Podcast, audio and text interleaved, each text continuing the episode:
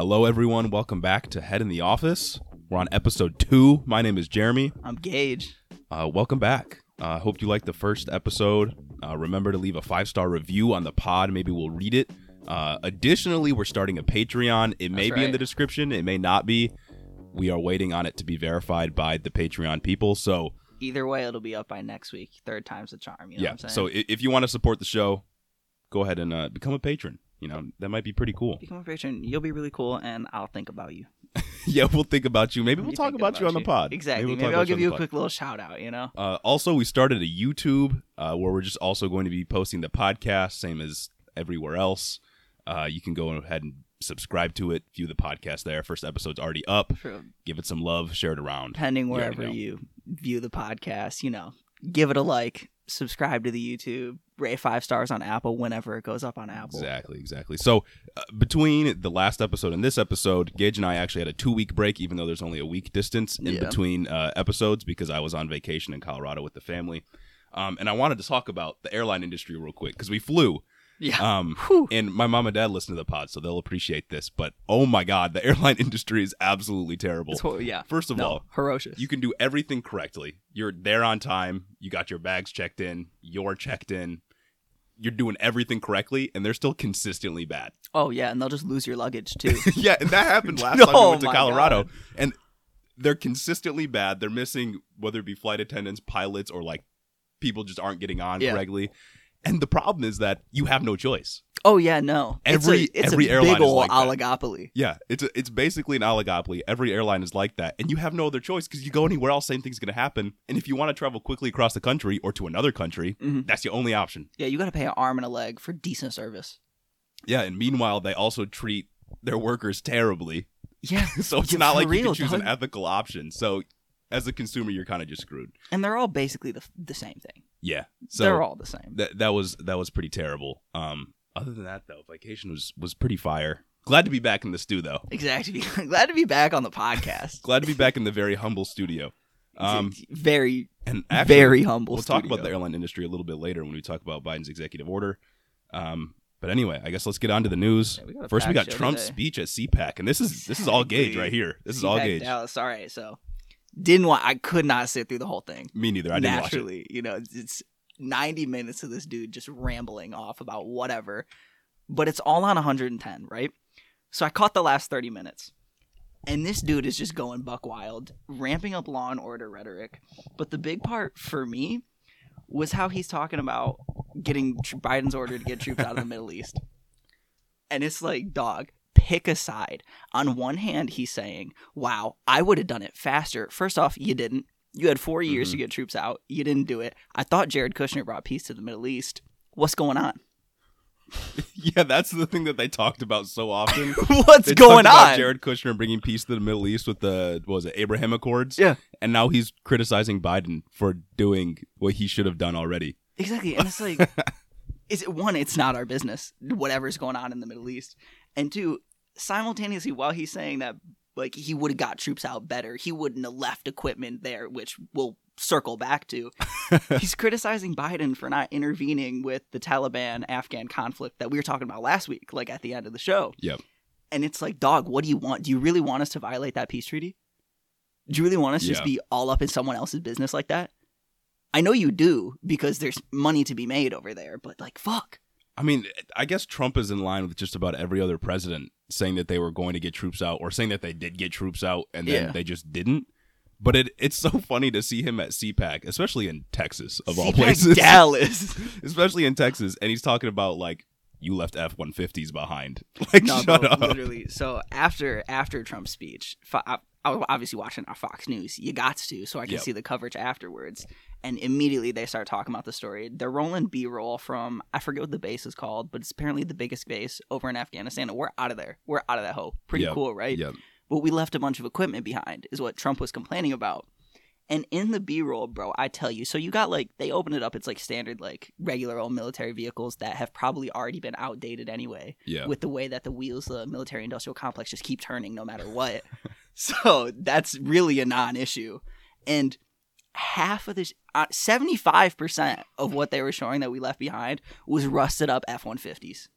Oh my god. Just big Henry Ford guys over there. F one fifties. Yeah, I I couldn't force myself to watch the speech because I I saw it was an hour and a half. Um, and like I said, I was on vacation, so I just I could not force myself Yeah. to watch an hour and a half of Trump. Um, entertaining guy says some stupid shit, but it's it's really I don't understand how he can make these arguments. And then they buy like people at CPAC just eat it up. Oh yeah, they no, just eat it up. Cumin for it. Yeah. Obviously, bro's coming through with the quotes. So many times he just used, "We need to defeat the radical left Marxists." Where Bro, are they? Where? Where are they, dog? Where are the like who said that originally? Uh, Z Zizek. Zizek? Yeah, Zizek. Yeah. I couldn't even say his name. Um, yeah. Where are the Marxists? They- they- They're not around. Not in the White House. Not Def- at all. Not in Congress Not in the White anywhere. House. Not in Congress. It's not in any legis- legislator anywhere. Yeah, exactly. They're online, maybe Twitter, maybe right here. Yeah, on this pod, Yeah, on this maybe, pod. maybe, Maybe who knows? I honestly don't give a shit about like. Quick side rant. I don't really give a shit about labels like on the left Yeah, I don't think it matters. You know what I mean? yeah, We are so far away from getting what we want that I don't think all this inviting really does anything. You know what I mean? yeah. It's infinitesimal compared to the larger movement. Yeah, at the end of the day, me and Tankies kind of want the same thing to start off with, but we're not going to get there soon. So, right. It so doesn't Our, matter to ideological differences don't really matter in that case. Yeah. we don't have any power. But then, oh my god, this this is also another literal quote I pulled from it. Defund critical race theory. See, I know this is a quote because it doesn't make any fucking sense. it just doesn't. ma- What does defund critical race theory mean? I don't know. It's not being funded. I thought I thought conservatives were against boycotts. Remember that Ben oh, Shapiro Oh, tweet yeah. from a while ago? This Yeah. was like a couple weeks ago. They're not supposed to be defunding things. Exactly, bro. One, like it's not fun. What do you mean by that? Like defund colleges, maybe? It's just a buzzword. Yeah, I mean, they you know. that critical race theory is, you know, you can uh, sub in any kind of word they use to galvanize the base, and that's all it is. That's. Yeah, Black Lives Matter. It's all the same But thing. no, that's just funny. That made me laugh out loud. Again, this dude went on just a crazy rant, like 10, 15 minutes maybe. I don't know. That's what it felt like, at least to me. I could barely sit through it. The whole thing was about how I don't even know if it if it's like under Biden, whatever. I don't know what exactly this dude was talking about, but he was talking about how he went to an aircraft carrier, right? And it's a new aircraft carrier hmm that was reportedly going to cost about two billion dollars. It ended up costing eighteen billion. Doesn't surprise me considering how wasteful a lot of military spending is anyway. But he was just railing against it, and he was talking about how they were trying to make the shift from steam powered to electric powered, like shit. Yeah. And it's like, one, what's wrong with that, my guy? Trump was complaining about all of this. Yeah. Oh yeah. He Oh was. He was. goodness. He's just rambling. It's one of his rants. You know, signature rants. yeah. and he's saying that's why other countries are laughing at us because we're we're switching from steam to electric. And then he's talking about I'm pretty sure he made up all the people that he was talking to on the boat. Like these don't sound like real people. They just sound like him if he was in the roles. He's saying that they were complaining about how hard it is to operate all these electric components. It's like I don't think you know how an electric engine runs. Like especially Learn. compared to a steam engine. Learn. He's like, you need like a master's graduate degree to be able to do this. A lot of those guys have that Yeah. especially like once you get to like what is it like 90% of the military is just pencil pushers and like people doing regular people jobs Yeah. like most of them don't see combat and especially like once you get like air force navy all those guys they're smart Yeah. and they hire technicians because they know how to do this stuff I don't see are you why calling americans stupid I don't see why they're complaining about it, especially because even if it is complex, that's going to create more jobs. that gives people a chance to learn a new skill, and I thought that's what they were all about. Like that's just an easy way to create more jobs and be good for the environment. Like, exactly come on now. and he didn't even tie it back to biden at the end which i thought it was funny but the funniest part about it to me is it's all about wasteful spending in the military But he Oh. is never going to say that we're wastefully spending in the military because that would imply we need to defund the military a little bit, cut Mhm. back on the budget. But no. But no, he'll lose his whole grift. Right. So what does he want then? Because he can't say defund the military, even though like it clearly needs to happen. He can't say that. Yeah. But he's also has to criticize Biden's policies, and th- this kind of just goes to our point that we were making uh, in the last pod that nothing has functionally changed Mhm. because Biden's doing just about what Trump would do, And it's like, and Trump needs something to criticize him on, and he can't. the crazy thing is, this isn't even really Biden's like policy. Right. This is just an independent thing going on within the military. Right. Yeah. He's not actually like. Which is like, are you insulting the military? Are you insulting the military, Donald Trump? Well, Trump has no respect for any of the troops at all. oh yeah, no, Zero. he has actually outright insulted them many times. Yeah. Another fantastic quote from him is We brought you three vaccines in record time Pfizer, Moderna, and um, Johnson & Johnson. Oh my God. And his audience applauded, although I'm pretty sure 98% of them are not vaccinated at all, not even one shot. the cognitive dissonance of these people to clap for the vaccines that have been delivered to American citizens and then they just don't get the vaccine. Oh my god, it's fucking I don't understand how you can have those two ideas in your head that the vaccine is bad, but it's also good. Yeah. I, I don't understand. And then he just starts this keep in mind this is all within like the half an hour at, at the end that I watched. No Mhm. idea what he said for the first hour. I couldn't. I couldn't stomach it. but another funny thing about it is in the background of I think the overall theme of CPAC Dallas was uncancel America. That's what it was in the CPAC that was like in January or February or something. That's like their whole tour is uncanceled. That shit is so corny. It's so corny. It's bad. That is peak 2013 boomer Facebook memes. Like they just got every conservative that's a part of like whatever the think tanks are. Yeah. And that's the best they could come They up just with. that's what the Heritage Foundation does. Yeah. These guys are millionaires That is for the that. that's the best thing they could come up with, and they're saying shit like defund critical race theory, which is also something that popped out of a think tank, that Yeah. uh, a conservative think tank, some kind of critical race theory was an idea that popped out of a think tank that conservatives could use to galvanize the base. That's all Mhm. it is, because they knew it, it would piss people off because you know So calling out racism. ridiculous. But honestly, above oh, other than that, we have typical Law and Order rhetoric talking about how we need to lock up black people and all the immigrants that That's- come over here. That's been the case since like forever. Yeah. But my favorite part of the whole thing was after the speech, Fox News was talking about how they did a like an exit poll, Oh no, and ninety eight percent of the people who attended, like of CPAC attendees, approved of Trump. Who the fuck are the two percent that don't?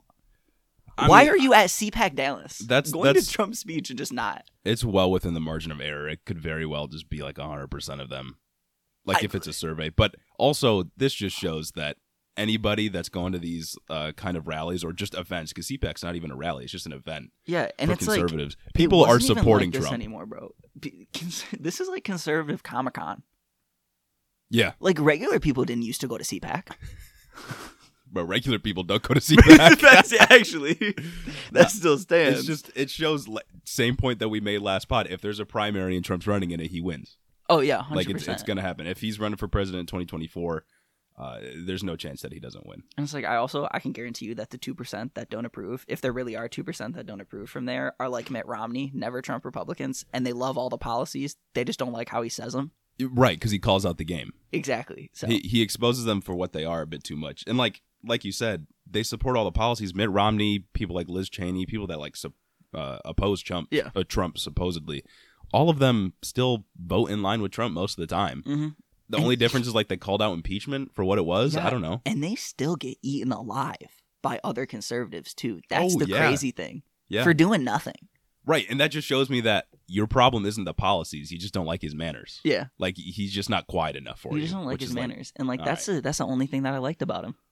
Is that he out the game? You know what I'm saying? Yeah, yeah. He, I mean, he exposes the game for what it is, but it also he does it in a way that is, I don't even know of, a, I don't He know just- a better word other than like charismatic and like gets people to believe him. Yeah, yeah, I, I know what you mean. Like he's not like charismatic, like in the sense like he's not He's a, not a cool he's not a fucking Casanova. He's not a cool guy. You know what I mean? But like he he knows how to rile up his base. Yeah. All right, moving on to the reconciliation package uh, that was recently announced as of I don't know a couple of days ago, maybe a week ago. By I think the it time was the about pod goes up, Yeah. Um, Chuck Schumer announced the Senate Democrats have agreed to a $3.5 trillion reconciliation bill, uh, which requires only 51 votes to pass, on top of the $1.2 trillion bipartisan infrastructure bill, uh, about 600 billion of which is new spending. Um, and Gage, I think you mentioned to me actually before we got on the pod that um, the IRS Yeah. uh, okay. portion of the infrastructure bill got gutted out. The so- 1.2 trillion in the 1.2 trillion dollar infrastructure bill, Democrats just completely removed the provision that was going to increase IRS funding. I think it was going to increase IRS funding by up to 40 billion over the next 10 years.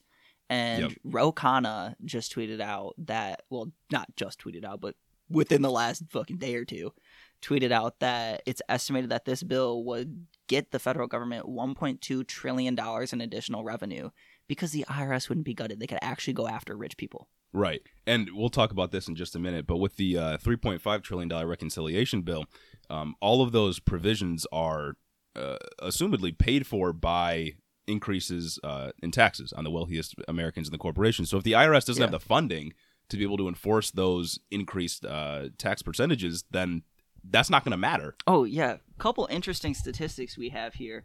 IRS researchers have estimated that 36% of unpaid federal income taxes are owed by the top 1%. Jesus Christ. That's ridiculous.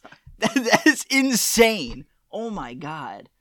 right. You want to talk about people that are like living off the government.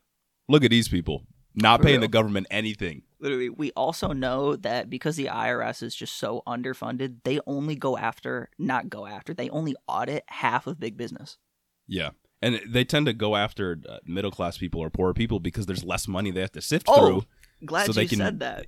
more easily uh, push their revenue up. Exactly. They can't afford lawyers. We know now that the IRS targets poor and like working class middle family, middle working class families just as much as they do rich people.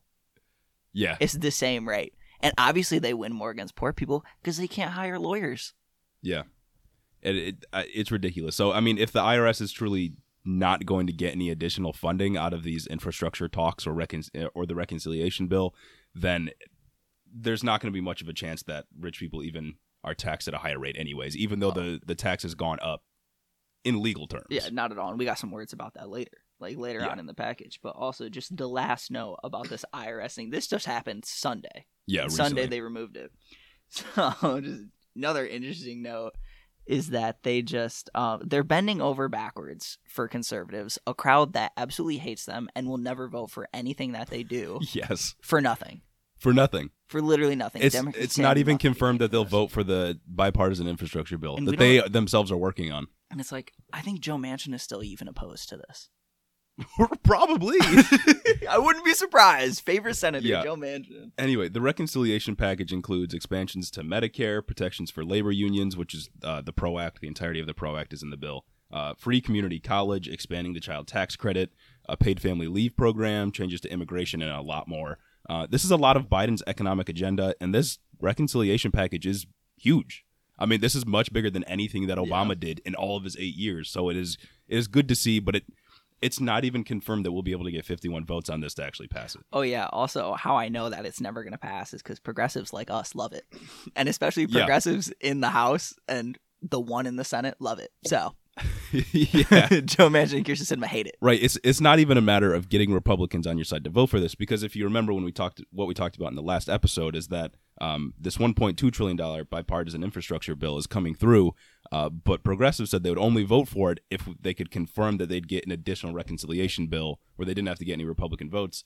Um, and Joe Manchin and people like Kyrsten Sinema have motioned that like they'll look at it, Yeah. but there's there's no guarantee they'll vote for it. In fact, it's more likely that they don't vote for it. Also, another interesting side note about this is that it's unclear whether or not the parliamentarian will even allow it. Yeah. Because apparently they have that power, even though they're not elected. and and that was the point I was going to make is it's unclear if the parliamentary is going to just like rule out any of the provisions in the bill like uh, the immigration reform they could argue that it's not actually concerning the budget therefore it doesn't belong in budget reconciliation the parliamentarian can be overruled but you need a majority vote to do that and there's not a fucking chance that joe manchin's ever going to overrule Oh the no, parliamentarian bro loves and respects the rules of the Senate. yeah. Um, progressive ha- progressives have praised the plan though, uh, and many have said that it's the largest bill, uh, largest piece of legislation since the Great Depression. Which, again, it's it's a really good package. Uh, it would be transformative for a lot of people. Um, obviously, I wish there was more in there, but uh, there's not there's no saying that this will even pass. I hope that it can because realistically, this is probably the last thing Biden's going to get to do before the midterms, and when the midterms come around. That's probably it for the progressive agenda. Yeah, I'm pretty sure we've lost. We've lost everything. We've fumbled the bag. He's fumbled the bag. Shout out last episode. That's the last episode title. exactly. Just too much to recover. Yep. Especially with a reconciliation package like this, that like your average American's not going to care about. To your average American, he already lost the battle for the fifteen dollar minimum wage. He already Yeah. lost the battle for every progressive measure like out there. Yeah. So what are you going to do? This just, it goes back to the culture war. and we talked about voting rights last episode like we're not doing anything to Mhm. to guarantee voting rights or to make it so all the voter suppression legislation that's being passed throughout the country is going to be reversed on a national level. Yeah. So like our election infrastructure is still falling apart and could be easily stolen in 2022 and then 2024. Uh, so this is really th- this big re- reconciliation package is really the last thing that he's probably going to be able to get passed um, under his economic agenda. So Probably the only thing he'll get past. yeah, it, maybe he won't even pass it. Yeah, we don't Yeah, know. He might not even pass it. don't I hope that he does. I hope he can get Joe Manchin on board with this, but he may not even pass it. He's not going to be able to. The money's going to be shaved down a little bit. Yeah. And the only money that will be shaved down is whatever is directly going to help working class families. Right, and it's it's good to see things like free community college, expanding the child tax Mhm. credit. Like the child tax credit is just social security for kids. For real. and that's really good. And a paid family leave program, something we've badly needed in this country for a long time, that we're behind Yeah. other countries in having. But you don't know that every Democrat's going to vote for it because people like Joe Manchin exist. And like you can put pressure externally on him, but he's not up for election until 2024. Facts. But it's like, bro, free community college would be such an excellent step towards free college and just equitable access to education in general. Yeah. We know that education is the number one way that people can lift themselves out of uh, poverty. Yeah, it's the fastest way to upward social mobility is education. And if you don't have access to education, then you're going to struggle to learn any skills to actually get a job to lift yourself out of poverty. Exactly. But that also includes trade schools. Trade schools should also be free. Yeah. Any form of education should be free. All a education should right. be free. Big socialist podcast over here. That's right. Um, anyway, moving on to uh, an executive order that was issued by Biden not too long ago. This one actually surprised me because it was like good for Yeah. the most part. Um, it's an executive order on fair compensation. Uh, Biden acknowledged. Oh, my bad. Not fair my compensation. bad. Um, definitely not fair compensation. That's not going to happen. Ooh, not for a while. executive order on fair competition. Uh, Biden acknowledges that a lot of industries, including healthcare, financial services, and agriculture, and others, have become dominated by a few mega companies. Wow. Um, Wonder who's been telling you that for a while. Yeah, I, I wonder how that happened. Um, Wonder where he got that idea. Yeah, and the executive order seems to be aimed at reducing the power of these companies while uh, giving it over to consumers and workers, at least marginally. Um, some of the things that the executive order does, and there's a lot of them, so I we've tried to summarize some of the ones that we thought stuck out. Um, there's a provision that encourages employers to ban or restrict non-compete agreements, which are agreements that don't allow workers to work for a competing business Which in the same is field. so fucking stupid, right, right? right. You already have the skills. Why can't you go work for this other exactly. group? And it's like we know that one non-compete agreements just overall just impede progress. yeah, That's one thing. And two, y'all love to talk about the labor market, but no one likes to talk about other impediments to the labor market. Yeah. Why would you not want workers that are already skilled in one field to be able to go work for another corporation or company that is in the same field? especially especially because you can you can sign an, a non-compete agreement like when you have to when you start onto a company or when you get fired but you're like forced to to get your severance package yeah. if you're fired from a company like early break contract give you a severance package you won't get it unless you sign a non-compete Yeah. And non compete agreements are only helpful for corporations. They do not help consumers and definitely don't help workers exactly or uh, productivity in general. So, like, it's good that uh, he's restricting or banning them. and even like menial employees that don't have company secrets will be forced to sign non-competes Yeah. stupid fucking ridiculous Uh, another thing is he directs the FDA to import prescription drugs from Canada to lower the cost to consumers. Um, it's unclear if this is actually going to lower the cost, Yeah. but even if it's marginally, um, because I know in Canada their drugs cost uh, a lot less than they do in the United States. Um, hopefully that'll be a good thing. Uh, he also directs the HHS to support standardized options in the health insurance marketplace to make it easier to compare shop. Uh, it doesn't actually reduce the overall cost, though.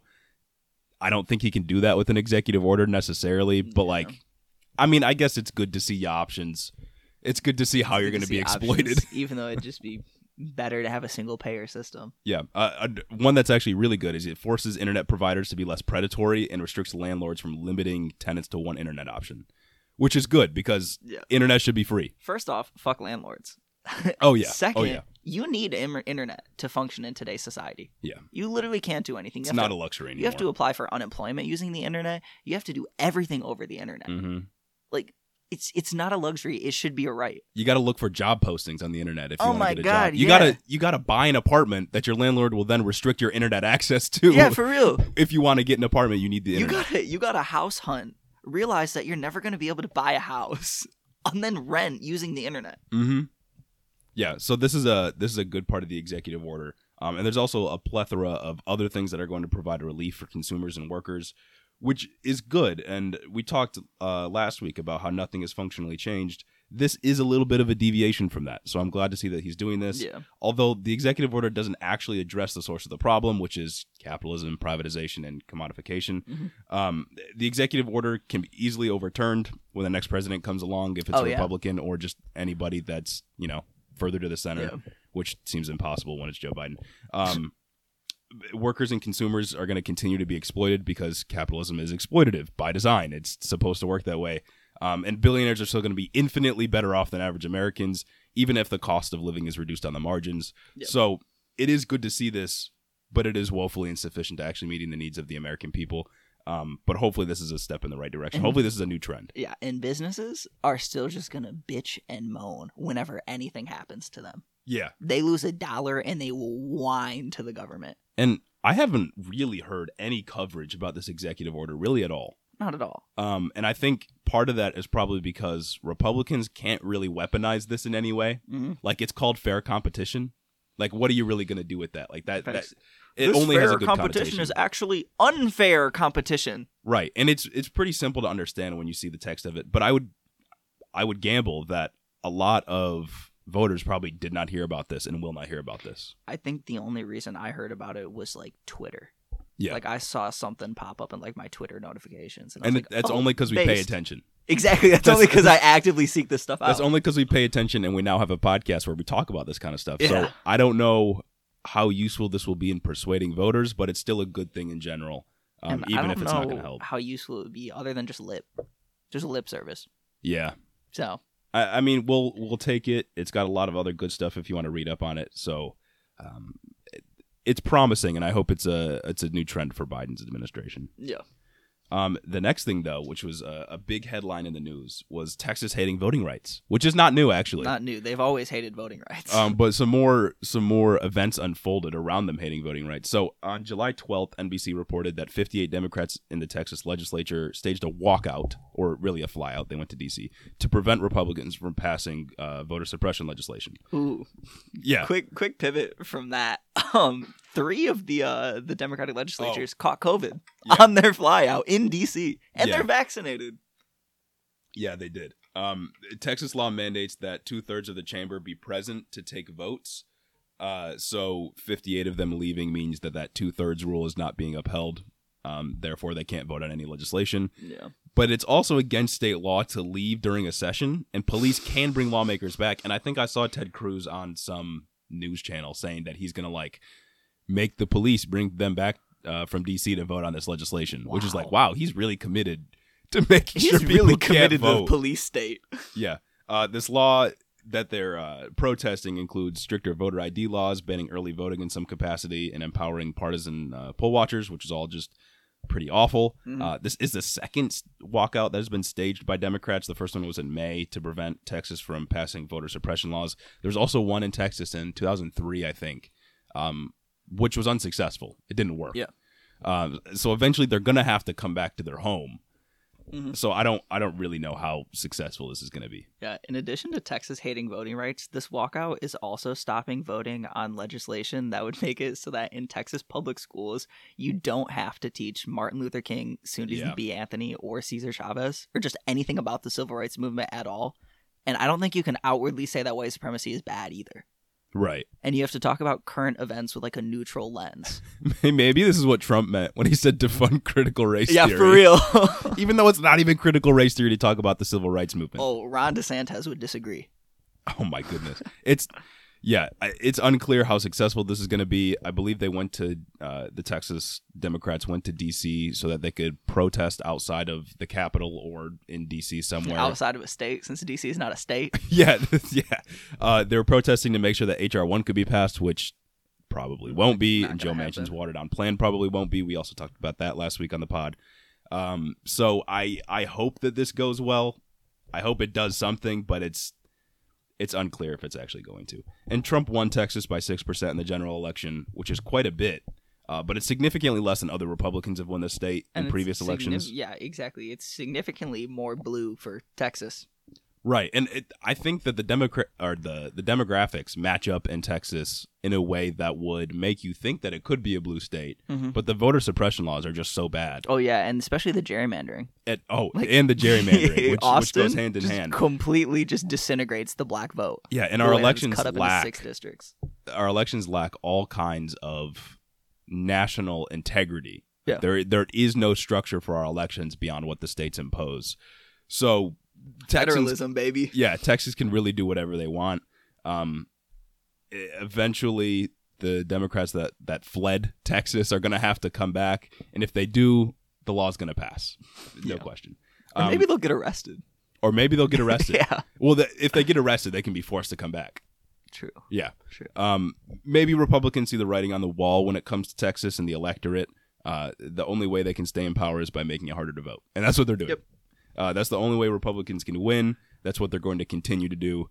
Um, and it's good to see Democrats are trying to fight against this, and I, I hope it works out for them, especially because we got elections coming up. Exactly. Shout out, elections going up. shout out Texas Dems for actually having the balls to do something, Yeah, even though it's probably not going to work out. At least they're trying to do something that conservatives would do. yeah.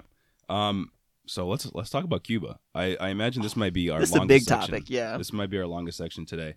Um, a lot. There's I've seen many bad takes about Cuba, hmm like uh, on both sides. Oh yeah. Let me just play enlightened centrist here. Okay. Okay.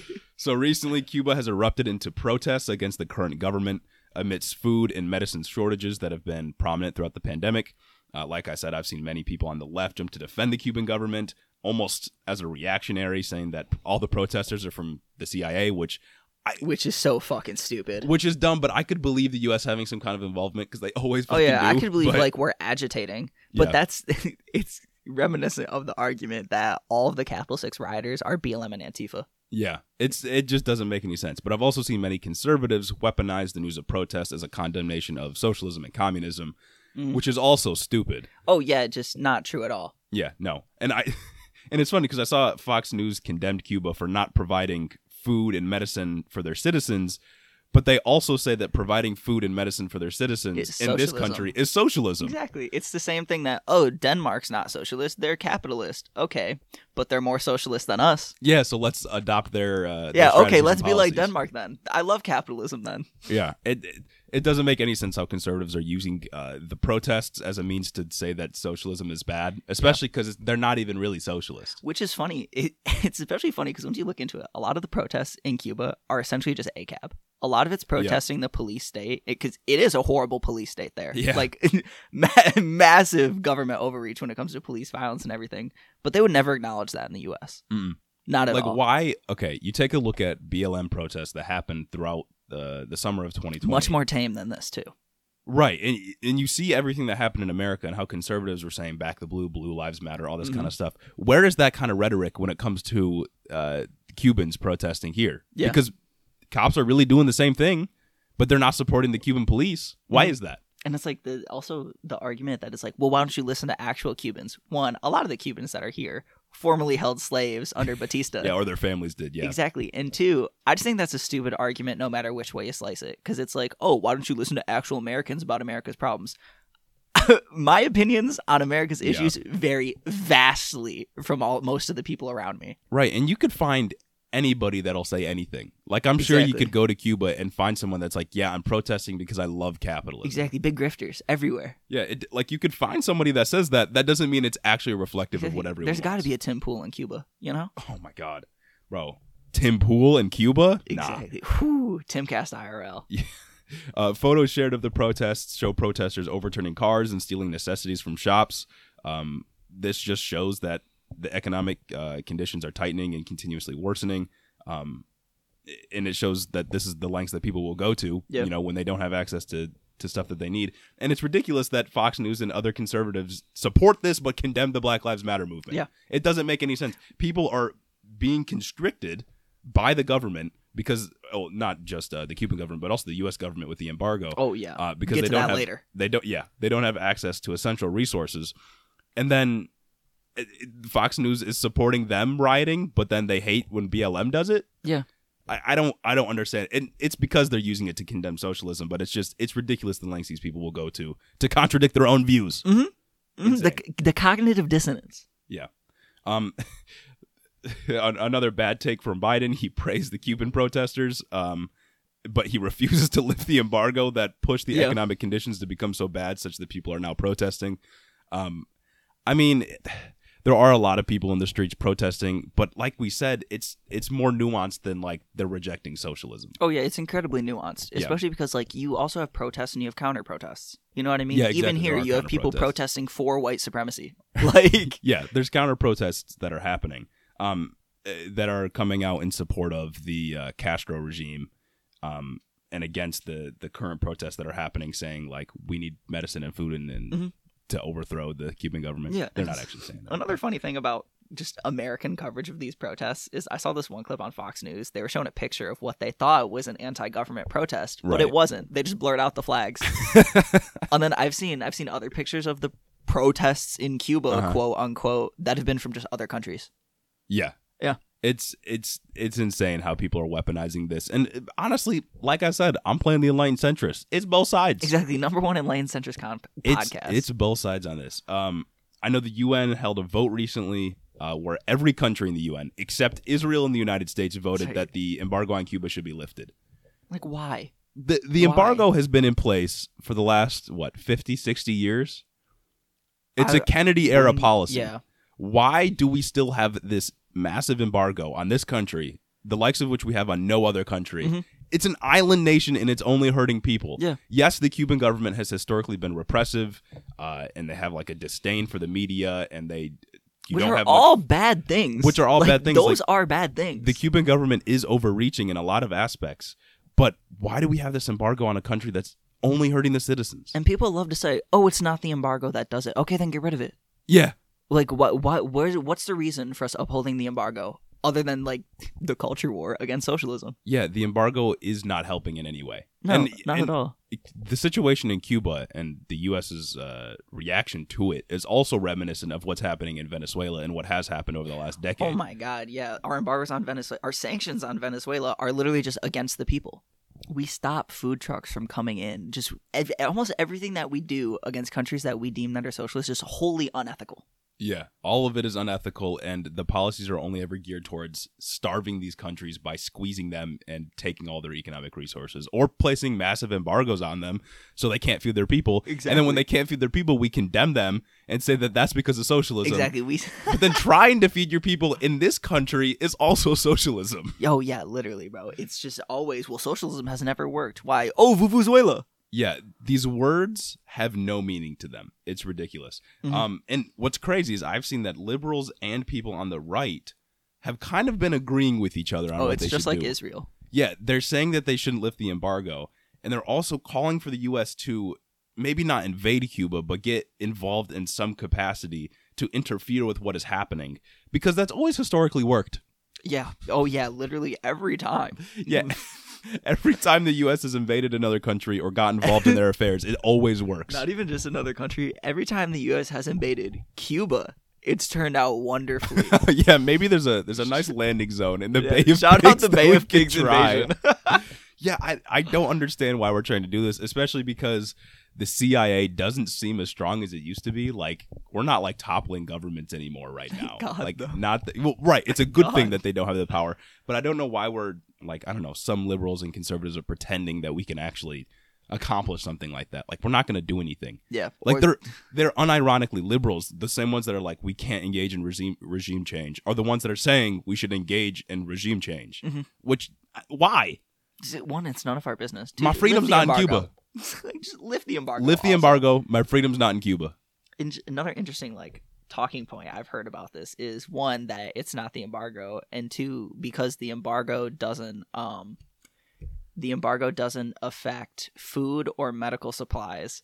But what the embar- like directly, but what the embargo does do is any ship that docks in Cuba cannot dock in the U.S. for six months, and Mhm. any business that does business in Cuba can't do business in America. We are Yeah. the number one economic powerhouse in the world.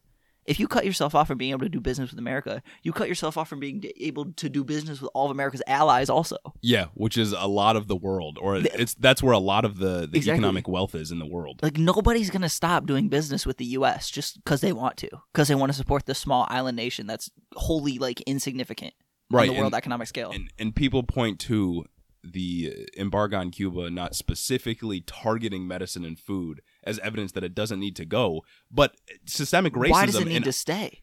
well, it doesn't need to stay, Yeah. but also systemic racism in this country. A lot of the laws don't directly say black people Mhm. cannot do this, but the law is written such that black people suffer more often. Exactly. That's why when people are like, "Well, point to a specific law that is actually racist," there's dozens you can point to, Yeah. but it's not specifically saying a certain race is not allowed to do this or a certain race will be barred from doing that. It's the same thing in the Cuba embargo. It's not directly saying medicine is being targeted, but that's the result. So that's why we need to change it and get rid of it. Exactly. Absurd. Fuck the embargo. Yeah, it's it's just another example of U.S. imperialism uh, and th- the West trying to control all of the world, and it's got to stop. Yeah. It's got to stop. Um, the basic summary is that it's a protest. It's not a protest against socialism or for capitalism. It's a protest against worsening economic conditions that have been perpetuated by U.S. imperialism uh, and the shortcomings of the Cuban government, which, like we said, has a history of being repressive. But that doesn't necessarily mean that that's a condemnation of socialism. Mode of gov- your mode of governance doesn't determine your economic system.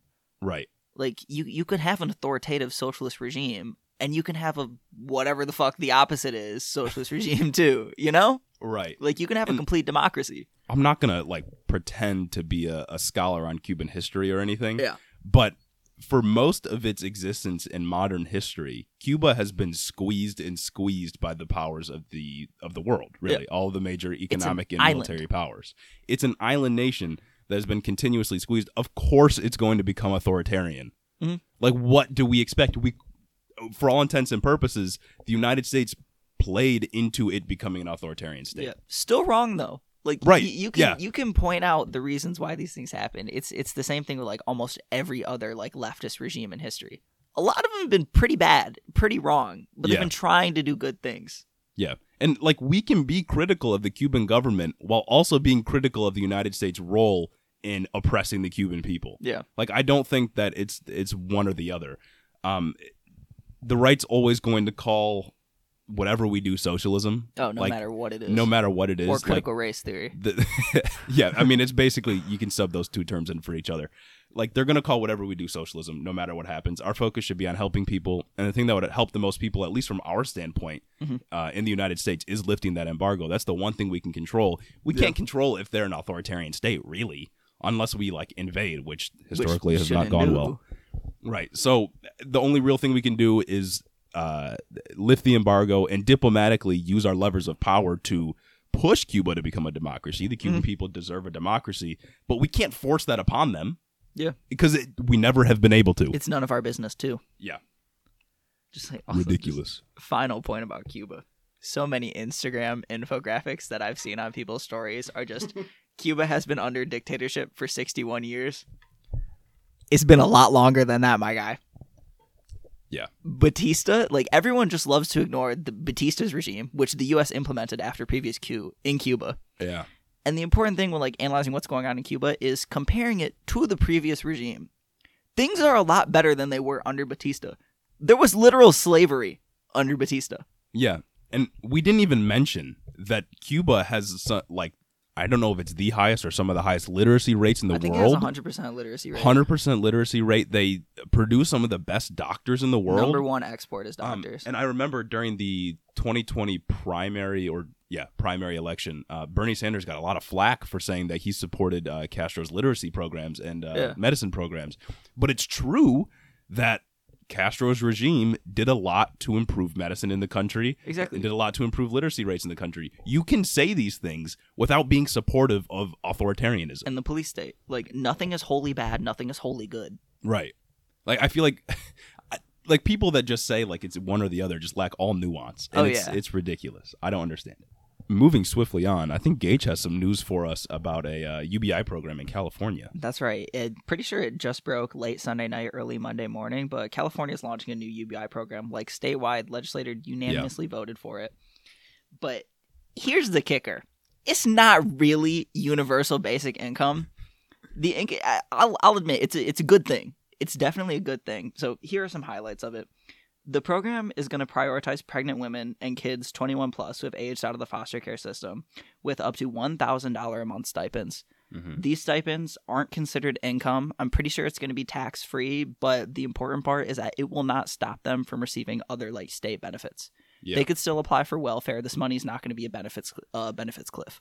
Yeah, and I think the safe thing to assume is that it probably will not work that well.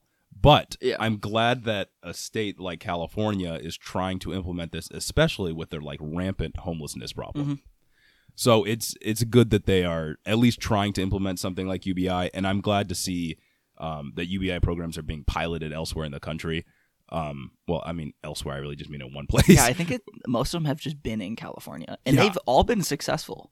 Yeah, I know I've I've heard of other UBI programs working in like localities. I haven't heard of anything on a statewide level though. So it's Yeah. good to see this and I hope that it's successful, but I guess it's I'm going to lean towards Republicans gutting it anyway. Oh yeah, wouldn't be surprised if it just doesn't last because the only ones that have last have been um, local like city governments or like locality governments imposing these little things with like 75 people. Yeah, which is still like Still for those pretty 70, cool. Pretty 75 based. people, that's life-changing. Yeah, like there was one it, I think it was $500 a month for 2 years and they saw only benefits. Yeah. Like they saw the average wage increase in the area too is very good thing cuz Yeah. UBI is a good thing. yeah. Surprise. And the only reason I said that I'm not like optimistic is cuz it's a statewide program where I feel like it's just going to get gutted eventually anyways. Oh, yeah, and it's got a pretty big drawback too. Right. 50% of the funding has to come from non-government organizations. Uh, a city or locality cannot receive like the state money unless 50% of their funding comes from Uh, NGOs. Why are we depending on the charity of these organizations to be able to make UBI work? It's Which ridiculous. it's charities of all these nonprofits, and you know these nonprofits are just going to be run by rich liberals, Yeah. and they're not doing it out of the goodness of their own heart. They're doing it for the tax benefits. Yeah. Like I feel like intent matters here, especially when we're talking about a program that would Yeah. be designed to lift people out of poverty and give them access to things like education and healthcare. Like we said, a thousand dollar stipends, even in a place like California where it's, so expensive to live, good. Is really good. It's a good policy, um, one that I want to see implemented elsewhere. But it makes me uncomfortable that half of the funding has to come from NGOs. Yeah, this is just this is the leftist critique of it though. Yeah. Like from liberal point of view, this is a fantastic policy, and I will agree that this is going to have benefits for people, like the Yeah. especially the pregnant women and kids twenty one plus who have been in foster care. yeah, it's. I hope it goes well, and I do think that it will do some amount of good. I just fear that one, it's going to be gutted, and these people that are on the program are going to be left out to dry Mm-hmm. eventually, or it's just going to end up being a privatized version of UBI, which is like, I- I, guess. And with fifty percent of the funding coming from NGOs, I have to wonder whether or not those NGOs are going to be able to impose restrictions on who gets it. Oh my god! Like, are they going to stop people with a criminal record from getting it? That would effectively just get rid of a lot of the kids in foster care that need it. Yeah, I that's actually a good point that I hadn't thought of. I hope that there's no lever of power for them to be able to impose it, some it kind of restriction. It needs to be no strings attached money. I know Yeah. the way that the people who receive it can spend it is just completely no strings attached, which is amazing Good. because they're going to be spending it on commodities no Good. matter what.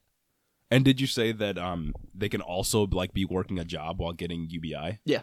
Yeah, so that's that's really good. It's just basically extra income on top of any income that you already have Mhm. so that you can survive. Yeah, because you need to. I mean fundamentally that's what this is. And I guess it's a good substitute while we do not have national programs like any kind of socialized medicine or free uh, Mhm. college or anything like that. So it matters. It's good. Uh, it would certainly help us get some more podcast equipment. Or- maybe get out of my basement. maybe get out of Gage's basement. Maybe get through college. Who yeah, knows? maybe pay for college this year. Whew. Who knows? Who knows? All right, moving on to our final topic, and that's uh, it's kind of part of the culture war. Lighthearted too. A little bit, yeah, a little bit more lighthearted. A part of the culture war. You may wonder why we're stooping to this level. I just think it's really funny, and I think that we have to talk about it. so, and I think there are some there are some interesting like points to be made that do have real effects going forward. Yeah, we're talking about Captain America, the That's comics baby. specifically, because in a recent issue of the Captain America comics, uh, Cap reflects on how the American dream is basically a lie, and we never actualized its promise. And you already know conservatives went into a frenzy over this. And you already know that's base as hell. Yeah, and I mean, it will, we're, we're going to talk about this probably in a minute, but like, it's people are mad that it's political. Comics are always political. Comics are always Every political. superhero movie is political. Especially Captain America has always been political and left like left leaning. He's called Captain America. Yeah. Like that's a country. Of course, it's gonna be political. Anyway, conservatives went into a frenzy over this, as if Captain America hasn't always been political. Um, And as if Captain America hasn't always been like this too. yeah, Like every few years, there's a Captain like a speech that comes out of the comics that's like this. Captain America has also passed on the mantle to like people in marginalized communities. yeah, It was a lot like this when Sam Wilson had the mantle in the comics. I think recently, uh, they just had a um, uh, trans man take up the mantle and like oh, pretty based. It's like I didn't even know that. the Captain America comics have been getting very based recently, but you know, this is what they choose to focus on. Right, and he's known for combating fascism and like yeah, punching fighting Nazis on the punching cover. Nazis on the cover. Yeah, like of course it's going to be political. Fascism is a part of political ideologies. Like, Mm-hmm. come on. Um, and ironically, I thought it was ironic that the right wants to cancel Captain America, even though he's Mhm. literally not real. Mm-hmm. He's not real. It's a made up character. Um, and like, what I don't understand is that creating literature and art and comics is a part of free speech. Yeah. Something that Marvel is engaging in by writing comics and, and creating the uh, Captain America character. So why does the right want to stop this if they love free speech so much? Because the, the right just historically has loved to police art that promotes free thinking. yeah. Like, I mean, like, eh, come on. His name is Captain America. I'm pretty sure he was built to literally just be propaganda to get people on the side of Oh, World War II. literally, Or he, get, get people on the side of supporting America in World War II. that was the point. right. So, like, how are you going to be mad when Yeah. he's against you now? Dude's Or uber oh, always has been, really. And like honestly, this is real patriotism. Like yeah. through and through. It's like you should be pointing out the flaws within your country to make it better. And if you look at the pages, he's not even really saying that, like, America sucks. I'm, you know, to stage a revolution against the government. Yeah, bro. October Revolution right. time. He's not saying that. He's literally just saying that we've never actualized the promise of America or the American dream. So that's something we have to continue fighting for. Yeah. That's all he's saying. It's just we have to make things better. Yeah. It's Yes. just it's just a part of the culture war. And I think conservatives are talking about this so much because they can't actually talk about other issues. Oh, 100%. Like this is something this is something that I realized when I was on my uh, radicalization uh, journey. journey. over over the past few years is that conservatives focus so much on these issues that don't matter, They're like Captain America. margins, Captain America, trans bathrooms, Yeah, gay marriage back in like 2007, 2008. they focus on these issues that have no actual impact on policy. Yeah. Just because it's useful to galvanize the base and make people angry. They can't actually have an, a real discussion with you about healthcare or mm-hmm. education or climate change. They don't understand those topics and all of their takes are bad and only hurt people. Facts. And this is what the think takes focus on. Yeah. Like it's it's just pumping out it's pumping out things like critical race theory Oh that we talked about earlier, which is literally just a theoretical framework to understand how you will be oppressed in society Yeah. based on your race and how people of certain races have been historically oppressed. It's just a way to think about how we look at laws.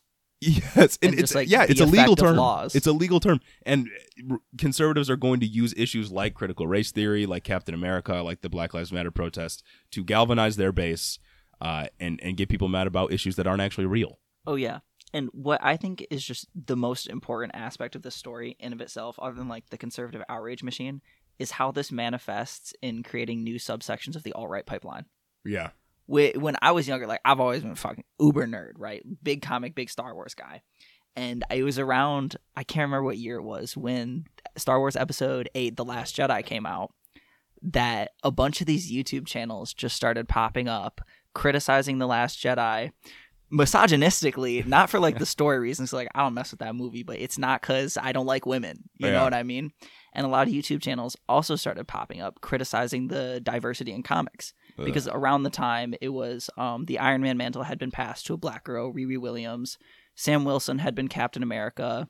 They'd been doing some like some some lib shit within comics, just like useless race changes, which I think kind of dumb sometimes, but I also don't care because it doesn't matter. You know right.